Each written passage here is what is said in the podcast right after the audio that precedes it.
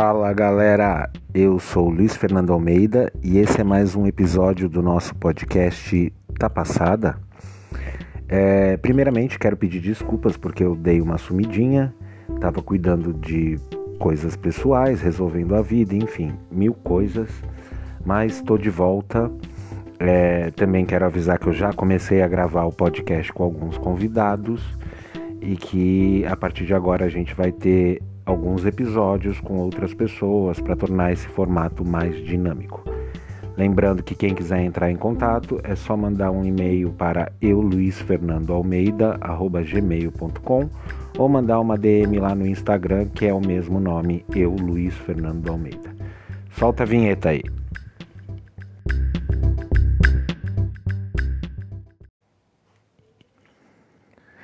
Bom, e no episódio de hoje nós vamos falar um pouco sobre a cultura da pegação, que né, na nossa população LGBTQIA, tornou-se algo muito normal.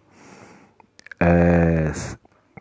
Então, assim, vamos, vamos explicar um pouco para quem escuta esse podcast e não faz parte do Vale o que vem a ser é, a cultura da pegação, que é, né? Se é que você não sabe.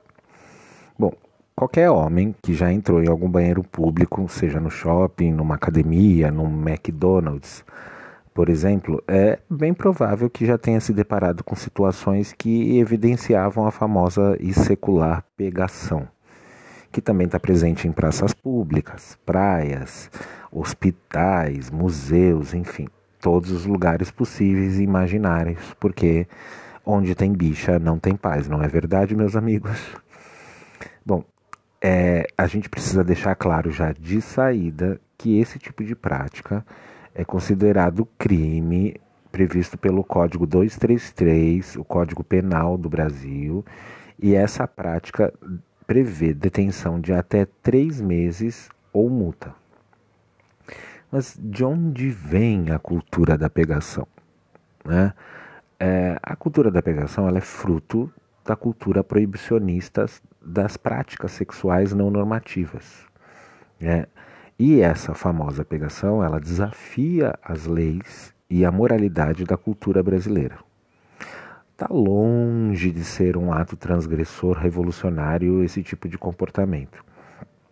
Mas durante muitos anos foi uma das únicas formas de se poder exercer sua sexualidade em uma, uma sociedade punitiva e extremamente hipócrita. Né? É... A pegação, ela na verdade já acontece desde sempre. Né? Ela, ela é descrita em diversos recortes centenários descobertos em diários como o de Roger Casement. Né? A, a, a, essa tal pegação no sigilo tem o seu fundamento com esse cara, com o Roger Casanet, que foi um cônsul geral irlandês que morou no Rio de Janeiro na época de 1909. E a função dele era cuidar de assuntos triviais relacionados aos negócios irlandeses. Mas como a gente já é, ficou sabendo né, que rolou é, com ele, não eram só dos negócios que ele entendia. Né? É, escreveu um, um famoso Black Diário é, com diversas aventuras clandestinas e sigilosas no período em que ele esteve no Brasil. Fruto de um ideal social cristão muito próximo do que a gente vive hoje, da qual as instituições religiosas e políticas tentam a todo custo colocar nossos corpos e sexualidades à sombra das suas doutrinas, não assumir a sua natureza sexual e viver na clandestinidade ainda é uma condição de sobrevivência e neutralidade, sobretudo na Baixada Santista, não é mesmo, amigos? Quem mora por aqui sabe o quanto o sigilo e essa neutralidade se fazem importantes para que você é, circule de forma mais tranquila em sociedade. É... O que acontece é que a pegação ela faz parte da cultura gay desde sempre.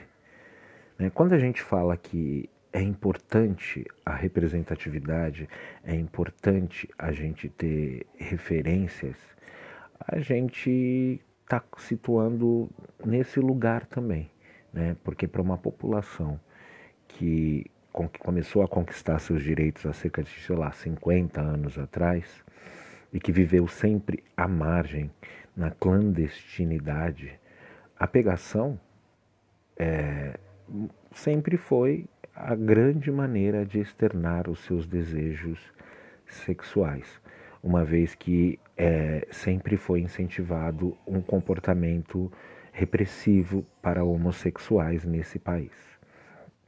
É, é, nos tempos atuais, a gente já, já, já, já lida melhor, eu acho que com estas questões, né? A gente é, é, consegue conversar mais abertamente sobre essas questões. Mas todos os princípios da moralidade ainda fazem com que a gente se sinta acuado. Né? Quantos de nós né, não escutamos e vivemos situações em que a gente já foi chantageado, é, é, já foi coagido de alguma forma para não ser desmoralizado, né? É, quantos de nós já não foram excluídos do convívio social, pagando assim o preço simplesmente por ser quem é?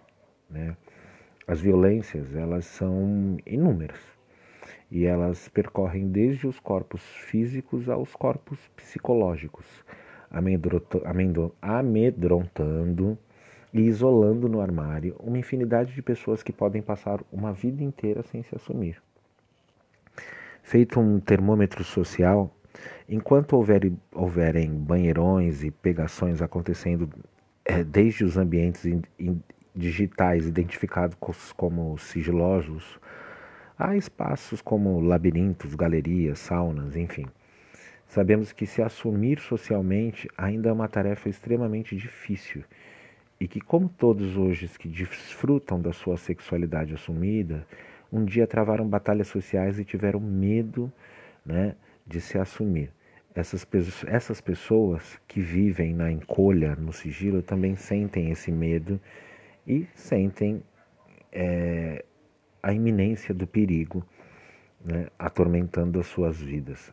A gente tem que respeitar o tempo de cada um, claro. Mas aí também vamos falar um pouco mais de um outro lado dessa cultura da pegação, né? a gente vive no mundo capitalista. E aí, de uns anos para cá, começaram a notar a população LGBT, né? E para o capitalismo, pouco importa o conteúdo, o que importa são os números. E aí, todo tipo de investimento, desde sempre, historicamente, é feito na comunidade gay, é sempre tentando dar vazão a esse impulso sexual do gay, né? Então, são as casas noturnas, então que vendem a festa, a alegria, a possibilidade do contato corporal com o outro, as academias que vendem o padrão de beleza, a exibição dos corpos e toda a sexualidade que envolve isso, as saunas gays, é, e tudo é feito de uma maneira a estimular a cultura da pegação.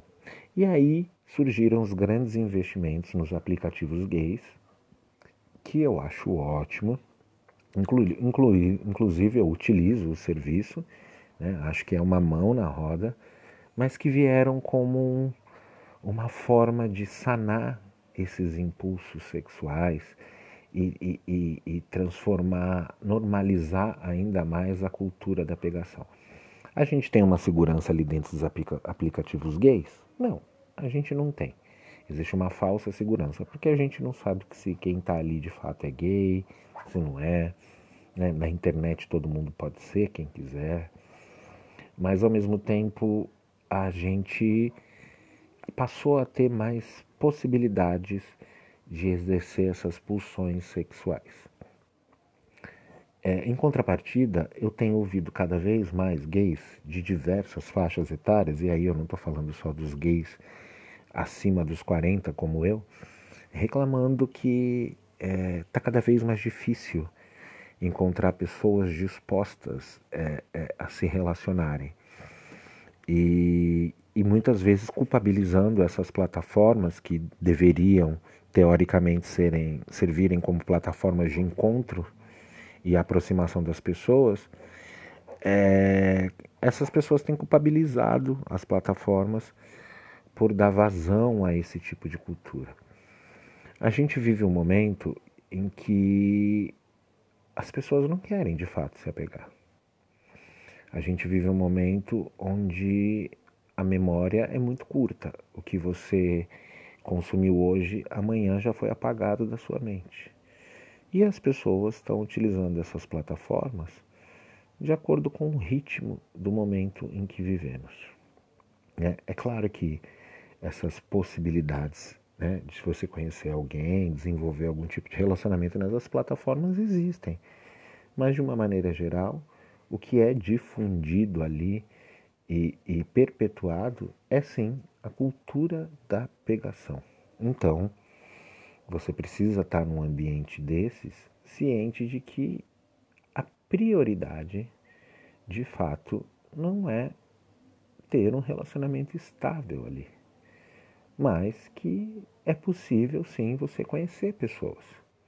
É, a gente não pode pegar as nossas frustrações e também culpabilizar toda uma população que está fazendo uso daquele serviço e conseguindo de alguma forma dar vazão às suas pulsões sexuais.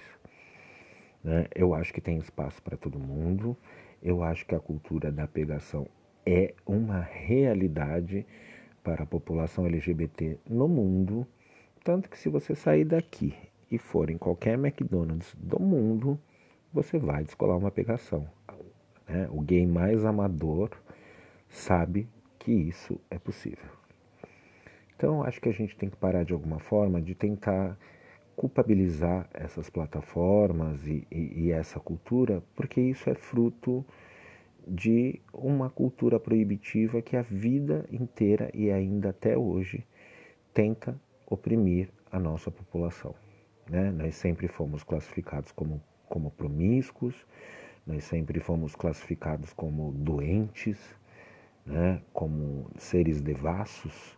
E hoje, na verdade, essas plataformas existem para todos os corpos, sexualidades, e, e com a internet as pessoas têm aprendido e utilizado desses meios para se conectar sexualmente com outras pessoas. Agora conta para mim, você curte uma pegação?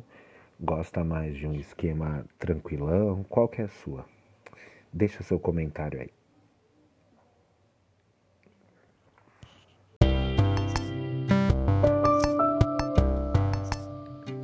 Não deixe a ansiedade destruir sua vida. É o livro que eu tenho lançado lá na plataforma amazon.com.br e você pode ler um pouco e descobrir mais um pouco sobre esse tema clicando no meu link da bio do Instagram, que é @eu_luiz_fernando_almeida. Dá uma passada lá, clica para ler esse livro que vai te ajudar a entender um pouco mais como é que funciona a cabeça de um ansioso.